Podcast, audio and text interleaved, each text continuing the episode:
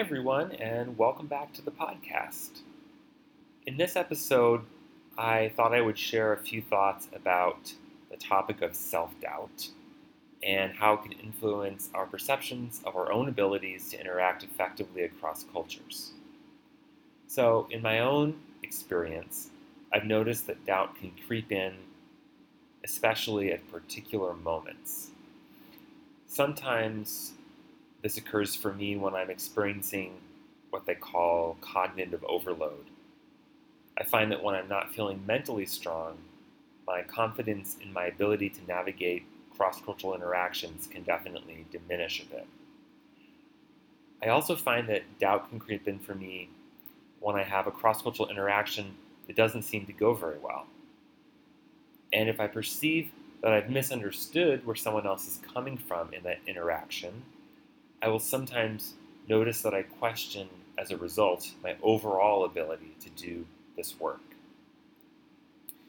Lastly, I can think of times when I've become, you know, suddenly cognizant of my lack of awareness of a particular cultural context or cultural group, and the shock of that realization can sometimes have the potential to knock me off my feet for a period of time it's interesting because I'm finding as I'm sharing these thoughts with you that it's helpful to articulate when these moments of self doubt can occur so that I recognize them for what they are the next time they come up. At least I hope that that will be the case. In thinking about this, this idea of self doubt, one approach that I find helpful when I'm doubting my ability to interact effectively across cultures is to remind myself that my underlying intention is a good one. I truly want to understand and to learn and to deepen my awareness, no matter how imperfectly I may do any of those things at a particular point in time. While moments of self doubt are often not comfortable or pleasant, I find myself feeling very thankful that I have tools to help me in this work and I so appreciate getting to think through these complicated issues with all of you.